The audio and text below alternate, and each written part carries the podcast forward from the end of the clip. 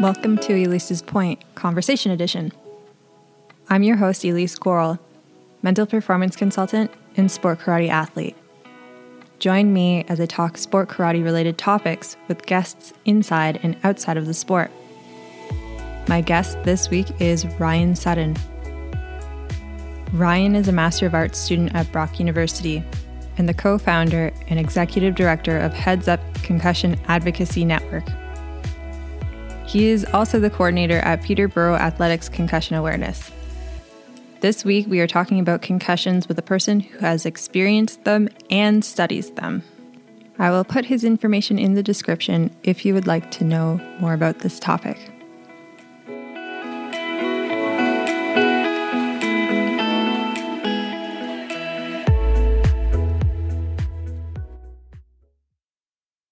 Okay, so welcome, Ryan. Thank you for being on the show.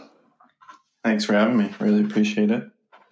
Yeah, and I'm just really looking to know more about concussions as I know that you are you study concussions like this is your area of study and you want to bring awareness to concussions in sport and concussions in general.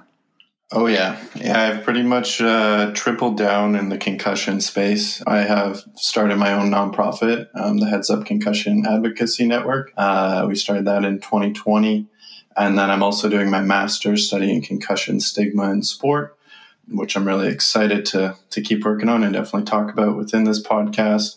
And then I'm also doing some uh, concussion awareness consulting with a local organization out of Peterborough as well, um, which I'm excited to talk about a bit more as well. Cool. But as an outsider to the sport, which is my sport, sport karate, how do you interpret the sport and what do you think about it? The sport of karate is interesting because, like, for me, I would say the most exposure I get to it would be through MMA, like mixed martial arts. And there aren't a lot of MMA athletes with necessarily a strict karate background, but I, I also don't know a lot about the sport and I'm not an expert in that area.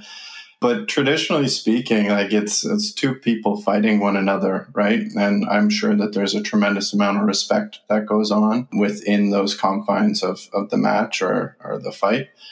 But there's also the element of hitting people in the head repeatedly. That definitely worries me as someone who is interested in concussions. And so, yeah, that's probably my first thoughts on that right now.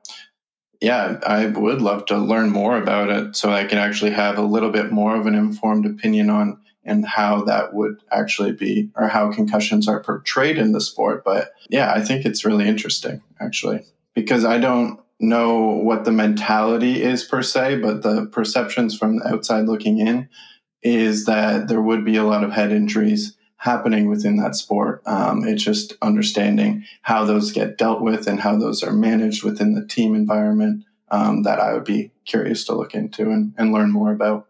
Yes. So you're right on where it's like we are a contact sport. Sometimes there are different categories. There are some that have very minimal contact. But then the sport that I'm in, we pretty much hit each other at high speed and then stop and then restart. So we're still getting hit quite frequently. Yeah. Yeah, and so, how often like so when you're you're fighting in karate, and pardon my ignorance here, but are you typically aiming for the head? Are there extra points for hitting in the head? Is it body shots? What is the the goal overall? Great is question. Too, yeah, is it like kind of like fencing where you're just trying to get a, a hit in, or are you like actually trying to submit them in some way? No, there's no submissions. Like we're we're pretty much trying to get as many points as we can over the other opponent. The rules that, that I abide by is that you have the target areas of the head and the chest, so you can't hit the back. And it's typically one point to the chest for like any technique, kick or punch. Mm-hmm. And then there are one point punch to the head, and then there's two point kicks to the head. Interesting. Yes. So they incentivize to like kick to the head because that it would be the hardest thing to land, I'd imagine. But it is interesting overall, just the fact that they are encouraging people to target the head. That's funny that you took that that area of encouraging people to kick in the head, but kicking people in the head is so much fun.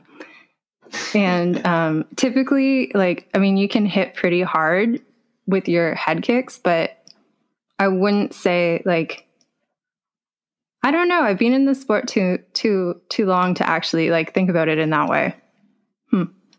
Yeah, from like just a base perspective, and like I said, part of my ignorance, but assigning more points to actually hitting someone in the head, wouldn't that kind of incentivize you to get more points, especially say later in a match where you're you're down a few points and you're like, what's the fastest way that I can get more points? Well, it's obvious you want to kick them in the head. It's kind of similar uh, when you look at basketball and how the league has shifted to more of a three point uh, shooting to get more points when they're actually trying to score a basket. I always just thought about it as like a difficulty level. Like it's more difficult to get kicked or kick, not get kicked in the head. That's pretty easy. Um, to kick people in the head. But that's interesting. That's an interesting observation you made. Hmm. Yeah, yeah, it is. I yeah, first time I'm hearing of it, so those are just my raw thoughts on it. Hmm, that was a good, interesting uh, outsider perspective. Actually, thank you for that. Yeah, no problem at all. Yeah. So, because you are not an insider to the com- karate community, what is your relationship to sport? And what do listeners need to know about you to confirm that you know what you're talking about? That's a yeah, a great question. So first off, I played sport my entire life at high levels, specifically with hockey. I played AAA growing up, and yeah, was subject to a lot of contact and a lot of contact sport. I played rugby. I, I actually coached rugby internationally with the Turks and Caicos team. And yeah, I, I was in, I have a degree in sport management as well um, from Brock University, and I do study concussion stigma in sport. So I would say sport is a major factor in my life, and I'm constantly staying up to date with sport and just in general, whether it be on the protocol side or the team side. I'm, I'm fairly entrenched in, in a plethora of different sports, and, and I like to keep up to date. And it's just something that's always fascinated me, and, and I still play sports nearly every day as well whether it be basketball outside or just exercising, uh, doing some running or or whatnot. I'm I'm always staying active and, and trying to be involved in sport. That's for sure. And and then sorry, just just to add there too, um, yeah, just on more of the concussion side, like I definitely take a critical lens to how concussions are a talked about in sport and dealt with because those things well studying concussion stigma in sport really matter to me and what I'm trying to or help athletes learn about the different stigmas associated with the injury and, and how the culture can be shifted around those stigmas. So, yeah, definitely have a very keen interest in sport and the role it plays in, in the lives of many, many people. Perfect. So, this is a great segue into the next question, which is why are concussions so important to talk about and bring awareness to? I think, like, simply, there's just so many different layers to concussions that a lot of people don't understand. So, like, how it can impact a person's mental health, like, how symptoms of a concussion can recover at different rates. So, your cognitive symptoms may recover at a different rate than your physical symptoms. Uh, you have to understand the different processes uh, with returning to school or work and your sport and how those may have different timelines as well.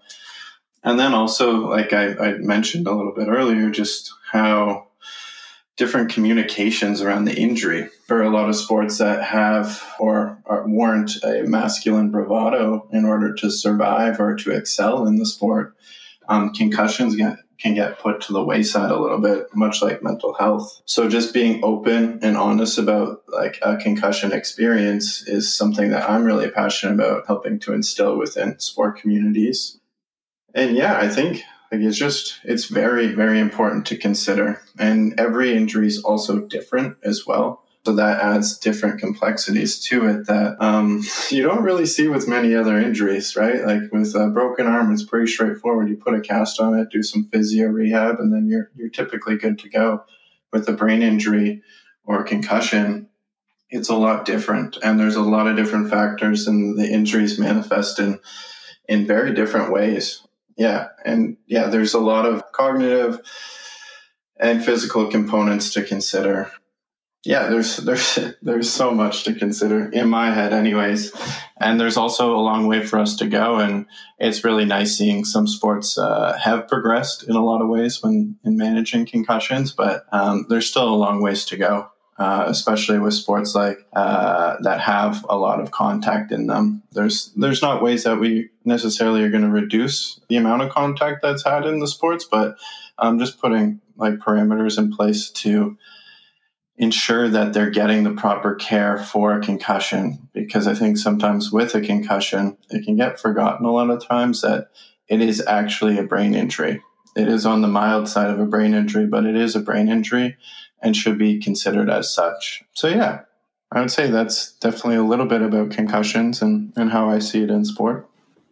So, um, because concussions are injuries that are invisible. And it was interesting that you said that they're a brain injury. They might be on the mild side, but they are still a brain injury.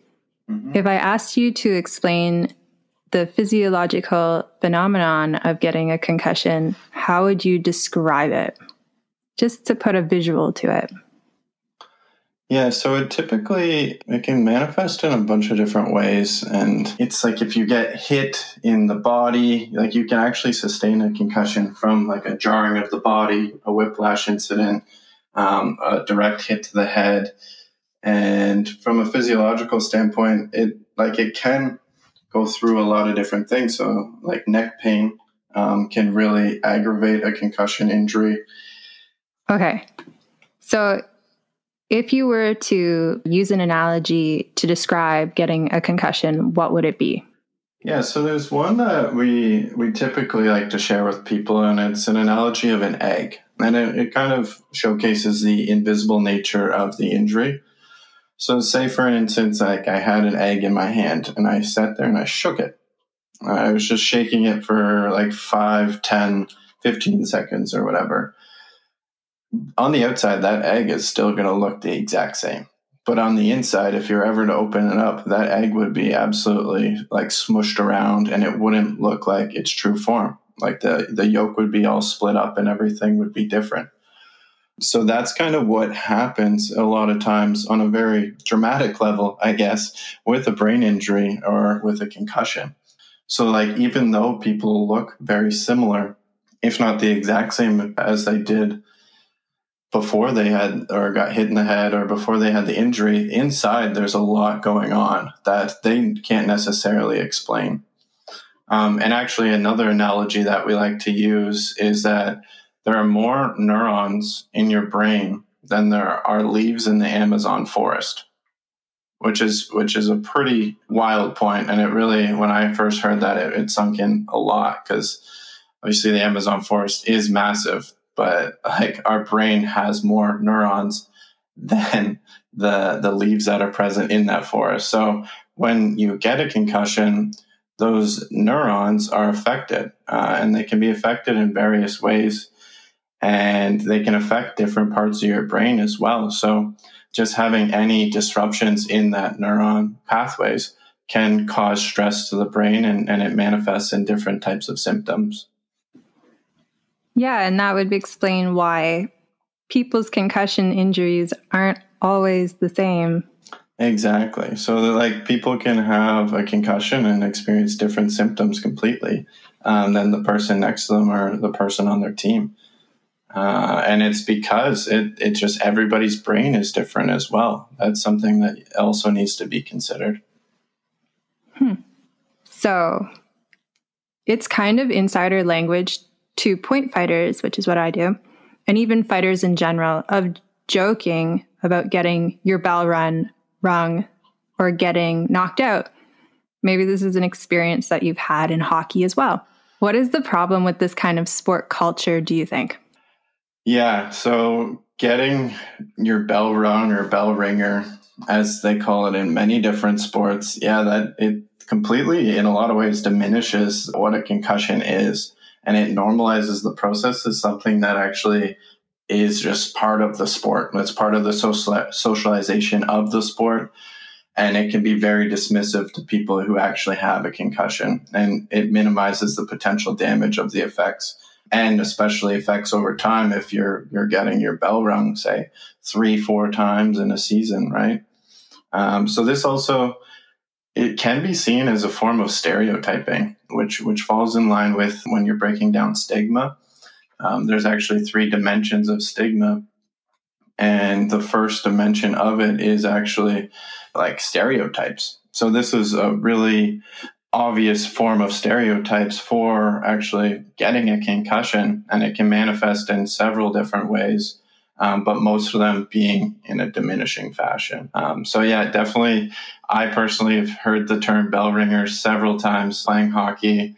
It was a well accepted term that we would toss around if if somebody got the wind knocked out of them or if somebody got absolutely laid out in, in open ice or or something like that. Oh, he just got his bell rung. And you can see my teammate, and I've seen several of them um, sitting there on the bench with their head in their hands, clearly distraught in many different ways. And they're trying to overcome the feeling that this is part of the sport, right? Like there is that moment where people have to understand that it's not necessarily part of the sport. It's only something that we've been socialized to believe is part of the sport. Yeah, I'm definitely with my thesis exploring uh, the term bell ringer and how it has impacted people's perceptions of concussion and how it actually has created and manifested uh, stigma surrounding the injury. It will be difficult to tell a contact sport athlete to stop doing their sport. Like, how can you do contact sport without contact? I mean, I guess you can, but it would change the game completely. So, what are some things that athletes should be aware of? I think they need to be aware of first of all, the different symptoms that can come with concussions. And I think by now, I would say most people understand the symptoms, but like in terms of like you get a headache or are feeling lightheaded or dizzy or get a sudden burst of anxiety, all these different things. But it's actually knowing to step outside of like, I need to be back playing and think of it more in a long term view and just think like, this sport isn't forever. It's not going to define my life unless you are a professional level or national level athlete. So there are different uh, factors to consider with the different level of sports you play, right? And I think that definitely um, shines through. But when you're looking at the research, there's there's more emphasis on, or even the public eye, there's more emphasis on elite level sport but that's only a very small portion of what sports going on, right? So, and they, in a lot of ways, the elite level sport set the culture for the grassroots level sport. So it's something that that should be considered at a different level because, like, in a lot of ways, uh, you follow what the leading organizations in your sport are doing.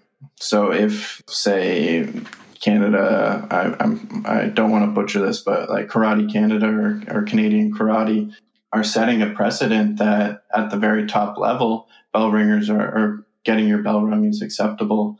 Then it can be very difficult to uh, kind of change that narrative throughout the, the grassroots levels. But I would say like creating a culture of supporting one another opposed to pushing people through and like seeing a concussion as a sign of weakness is something that will also have to kind of change uh, the way that people are socialized.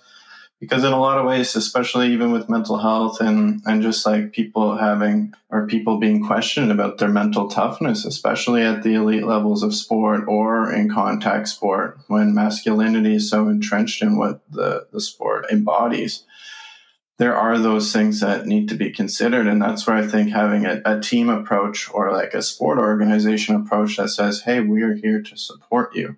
If you are, in fact, going through this experience, our team like will support you. We know you're not going anywhere. We just want you to get the best care possible and to take the necessary time so you can come back a stronger athlete.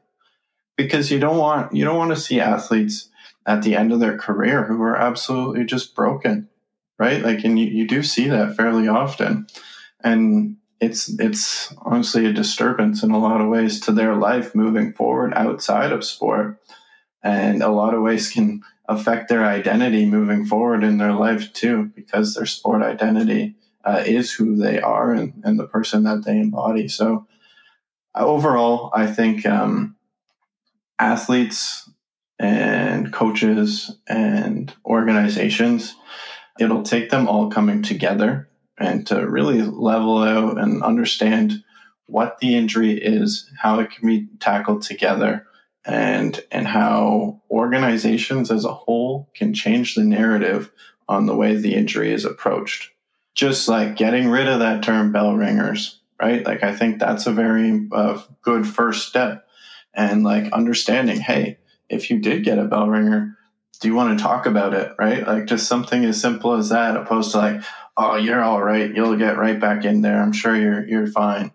Like, are you sure they're fine, or are you sure that you don't want to deal with them right now, so you're hoping that they're fine, sort of thing.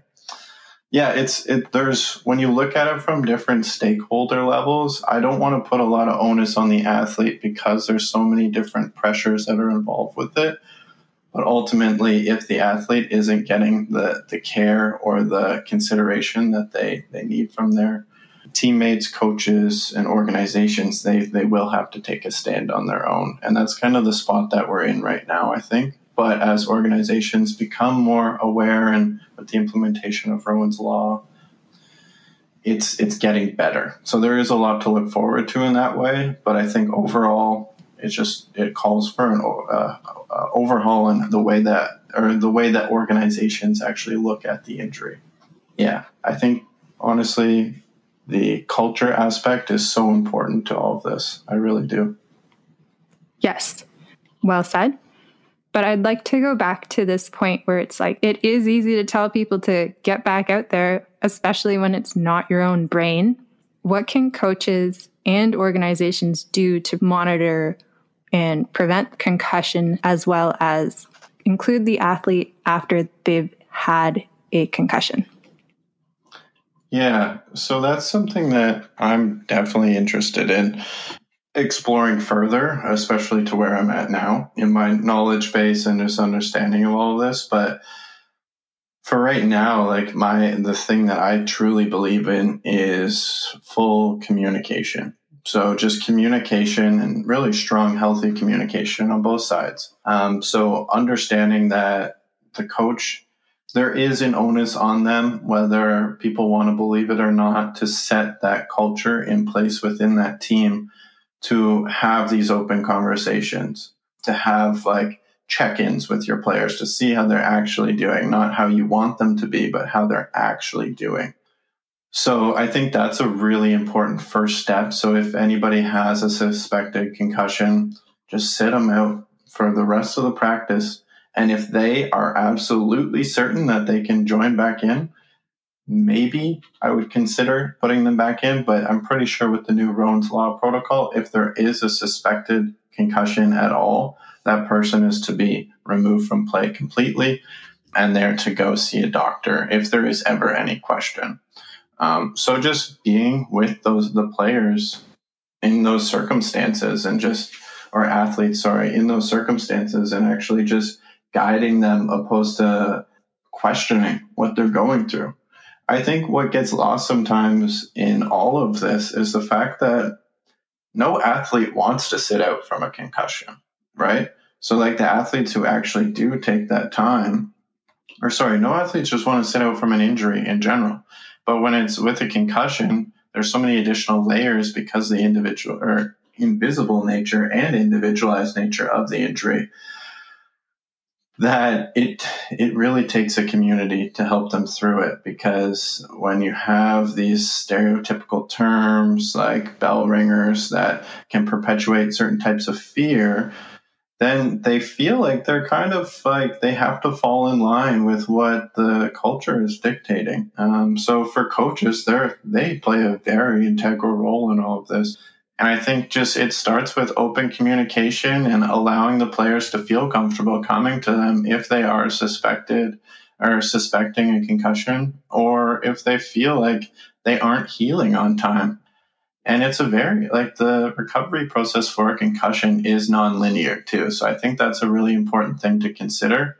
Um, so it's not like, okay, I have a concussion, I will be back in two weeks. It's like, I'm going to try my best to get back in two weeks and then reevaluate at that time and then say if I actually do go back for practice uh, and I don't feel right, then I may have a little setback but it doesn't mean I'm going to stop the process of trying to get back to sport. It just means that it's going to be a little different than I originally imagined it.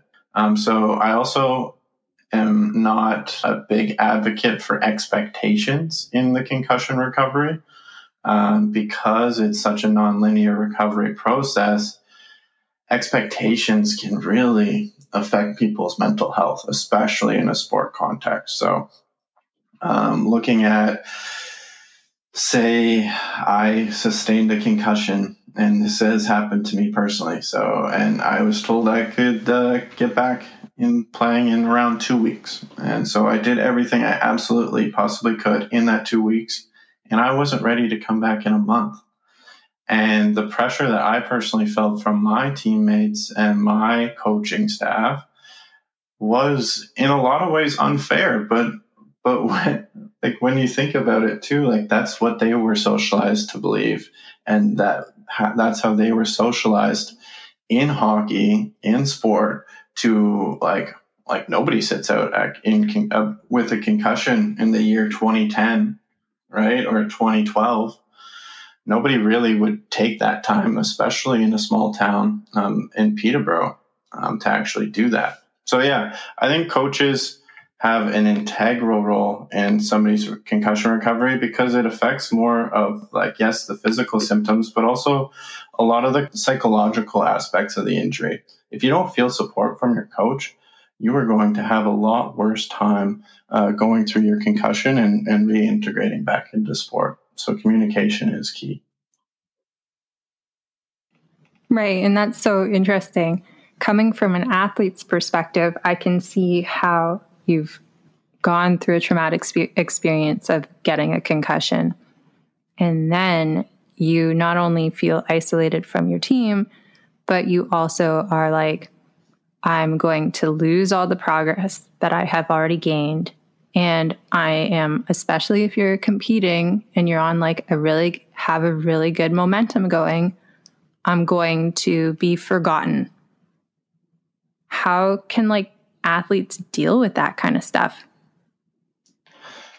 Yeah, that's a that's a good question because all of those thoughts definitely go through your head. And for an athlete, it may be different in an individual sport uh, to a team sport, but yeah, those those types of questions are difficult. Um, but there's one thing that I, I have learned throughout all my concussions, and I've had eight of them, is that you end up coming out of them for the most part, at least understanding more about yourself. And some of the physical, like even coordination, can be hard to regain, and it will take a little bit of extra work to regain that aspect. But you're going to learn a lot more about yourself throughout that process than you may have ever anticipated because that the recovery process you're spending all of that time by yourself you're in your thoughts you're thinking about all these different things. And you're also actively trying to figure out how you can heal your brain. So there's a lot of different uh, things to consider there. But ultimately, just understanding that not having expectations can really help you. And you take it on a day by day, assessing how you're feeling, fully tracking all of your progress. And I would even suggest like journaling throughout the whole experience if possible, because it allows you to go back to see that progress that you've made. And and like I have said uh, in this podcast, it's you don't want to get a concussion. Obviously, that's not anybody's priority going into a season, right? It's just something that happens because the inherent risks in the sport.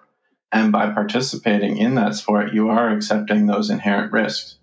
Um, so it is something that you don't want to force yourself back from because there are additional, more lengthy uh, risks involved with doing that opposed to taking the actual time away from the away from the sport and getting back to your full capacity.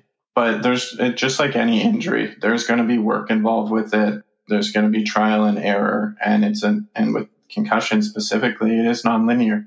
So there may be setbacks, but um, if you do have that goal in mind of being back in sport, then let that drive you, but not to the point of I'm going to do whatever it takes, even if I'm not ready to go back.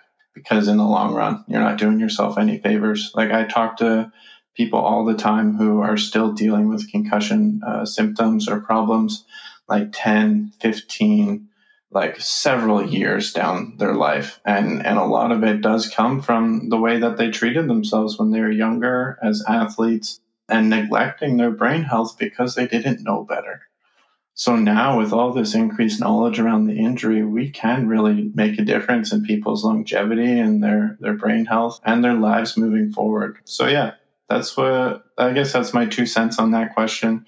Yeah, there's a lot to consider though for athletes, and, and it's not easy. So, I'm never going to say that it's easy, but just being kind to yourself throughout that process and, and understanding that you will get back if you want to get back. It's just going to take a little little bit of time. Right. So obviously people should be cautious about concussions, but should people be scared of them? Hmm. That is a good question because I know that people definitely are scared of them with the more injury, more uh, information coming out on the injury. Um, there is like cause for concern Absolutely. And like as I've personally progressed throughout my life, sustaining, I think I sustained, it was four, uh, four concussions before high school was done. And I've had four since. And I play a lot less sports than I do since high school. So the thing that definitely I would say could be something to worry about is the fact that it can be easier to get concussions once you've had a few. So that's where I wouldn't be scared to have, like, to put myself in an environment where I love contact sport and I want to keep doing it. But if I get to the point where I've sustained, say, two concussions in the same year, that's when you really got to weigh the options there because that's when you can start going down a slippery slope and actually uh, having it affect your life later down the road and, and allowing you to be more susceptible to injuries. So yeah, it's it's something that you want to monitor actively, but I wouldn't say for me personally, I wouldn't say you want to be scared of it or you should be scared of it but you should be concerned and aware of it because it's something that is real. It is an injury that can happen at any moment.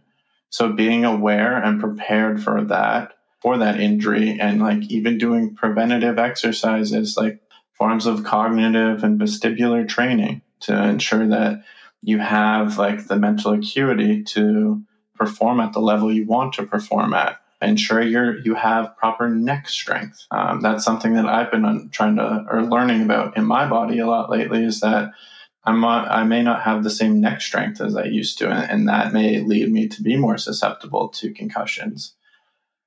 So uh, there are things that you can do, very small things, but they do go a long way to help preventing the injuries. But I would say the only cause for concern and, and this kind of like concussions are individualized, right? And they are unique to each person.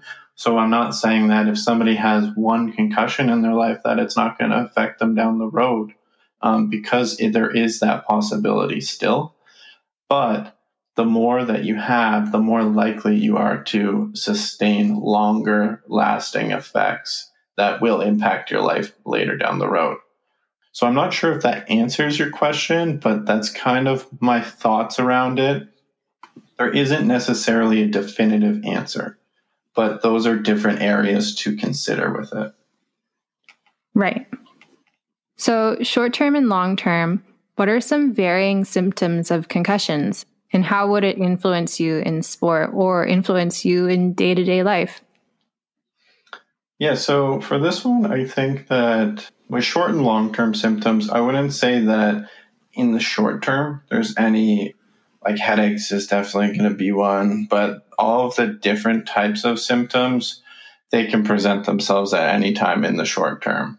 One thing that has uh, that in the literature kind of shows as a a leading predictor to having long term symptoms is somebody's anxiety levels, whether it be like before the concussion uh, and how they they interact with anxiety, and also during their concussion recovery, um, how anxiety impacts their concussion. So, having increased anxiety actually can lead to um, the exacerbation of certain symptoms, especially related to mental health. And like in and really any other aspect, but anxiety can play a key role in long-term symptoms, and it, it's uh, seen as a 45% predictor to having long-term symptoms. So yeah, I, I think ultimately the psychological symptoms are the ones that, um, so like depression, anxiety, they're the ones that show the more, most correlation to having long-term effects. And that's also where the, the culture aspect comes in for athletes. If they're in a culture that is willing to understand and their mental health uh, as it pertains to sport and in their personal life like it can go a long way for um, preventing the long-term symptoms of an athlete if they feel comfortable and secure in their position on the team or in their like social uh, standing within the team or or just overall if they have positive mental health measures they will be able to bounce back theoretically a bit faster than somebody who experiences high levels of anxiety or has premorbid depression. But again, that's like there's still other areas of long and short term symptoms. That's like a, a, portion of them. And that's specifically what I'm looking into with my thesis. So there are different areas. But as for right now, that's those are the areas that I have personally explored and am looking into. Right. Yeah, and in terms of the anxiety piece, I'm also looking into that as it pertains to concussion stigma because concussion stigma, the second dimension of concussion stigma or stigma in general, sorry, is fear. So as we may know that anxiety uh, is heavily tied to fear and people's perceptions to it. So when you have pre-existing anxiety and you say you get stigmatized or uh, or stereotyped with a bell ringer, the additional anxiety component on top of the fear that you may be feeling from the stigmatization can actually double down into this really vicious cycle. That that's a theory that I'm I'm creating for my thesis right now, but it's something that I think uh, merits a lot more uh, exploration. That's for sure. Right. It's like mental blocks. And it's mm-hmm. like if you're a gymnast and you fall off the beam once, you're going to, every time you do that specific routine, you're going to feel like you're going to fall off the beam. Mm-hmm. So it'd be the same with concussions. It's like you get hit by a truck, and then every time you're in that situation, you feel like you're going to get hit by a truck again. Exactly. And and speaking from experience, that definitely over the years in hockey, um, affected the way I played. Like it genuinely did. Like I'll be the first to say it. I played a lot more scared after I had three or four concussions um, because I didn't. I was unsure if any hit that I was going to have was going to cause another one. Right. So that's definitely uh, something that I personally deal with and, and fully understand. Right. So is it worth getting checked now if you have been like unknowingly like going through life with a concussion from like the past? Hmm. That is a good question. And I feel like a lot of people may have that or those thoughts. Yeah. I would say that it's, yeah, no, yeah, go ahead. It's like ignorance is bliss, kind of. Like you don't want to know. Exactly. And I do talk to a lot of people who who mentioned very similar sentiments of like, oh, I definitely know I had so many concussions growing up, but just we never knew to check them, sort of thing. And they are feeling the repercussions on their mental health as a result, but there was never that that linkage. So, to answer your question, I don't think it's ever really a bad idea to go talk to your doctor about something like that. Yeah, I, I really don't think it is. And they could at least point you in a direction that could help you in some way. I'm not sure what directions they may point you in. But say, for instance, if a lot of your symptoms are um, mental health related, um, then they could point you in the direction of maybe getting a mental health counselor so you can start working through some of those those issues that you may be dealing with and then on say like if it's a headache uh, side of things maybe they can point you in a direction to someone to work on your neck or with physio or maybe a psychologist. Yeah there's there's many different areas that they can point you to. Um, it's just understanding that yeah I, I don't think it's a bad idea to get checked if you are ever curious of hey i i definitely know i hit my head growing up or or within the last few years and and i want to get it checked if you if you even have that thought that means that you probably should get checked. That's a great starting point. If you have the thought you shouldn't be afraid of going to get it looked at. Yeah and and what's the worst that would happen right? Like at the very least you'll you'll disrupt that cycle of constantly thinking about it or worrying if you should get checked by actually being proactive about it right? Mm-hmm. yeah i was wondering my last question is is there anything you would like to add or that you are wondering about as a result of this interview I guess I would just like to add for people who do want to learn more about concussions, I'm doing a lot of work uh, with uh, my organization, Heads Up Concussion Advocacy Network. We have two podcasts coming out. We we already have released two.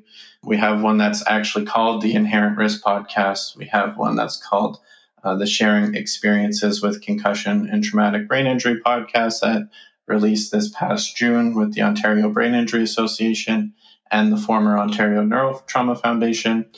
Uh, we're launching a podcast in August called the Concussion Culture Podcast, where we're getting an investigative journalist. His name is Ari Shapiro to explore the different sides of sport and society and how concussions or concussion culture has been created and perpetuated over time. And the last one, we're also launching, we have this program called the Concussion Advocates Program, where people share their stories with us and we, we share it as a means of creating awareness. We're actually going to be creating a podcast called The Concussion Experience that's going to go through several seasons of our advocate stories going through concussion. So, exploring more on their stories and learning about the different experiences within concussion and the individuality of all of them. Uh, yeah, so that's those are probably the main things. I'm also doing a I'm working on a project right now for a a mini docu series. I guess is probably the best way I could classify it, and it's uh, pertaining to the removal from play, the recognition of uh, concussions in sport, the management of concussions in sport, and the prevention of concussions in sport. And that's through the work I'm doing with the Peterborough Athletics Concussion Awareness Panel and we're actually going to be presenting that online on Rowan's Law Day to all of the students in Peterborough. So we're really excited about that initiative. We got a lot going on, and we're we're going to keep building and creating more awareness, and also doing more research as well. So yeah, there's a lot to look forward to, and if you feel so compelled, please check out us on social media, Heads Up Can, pretty much everywhere, or headsupcan.ca uh, for our website. Thank you for listening to Elise's Point Conversation Edition. Thank you, Ryan, for joining me. Check out his work at headsupcan.ca. Did you enjoy the conversation? Please subscribe or follow me on any of the major streaming platforms. Please rate on Apple Podcasts or write a review. I love hearing from you, and the ratings and reviews do help independent podcasters like myself. Music by Atch. If you're interested in what I do, mental performance consulting, research, karate stuff, and more, please check out my website, embodiedmentalperformance.com, or email me at embodiedmentalperformance at gmail.com.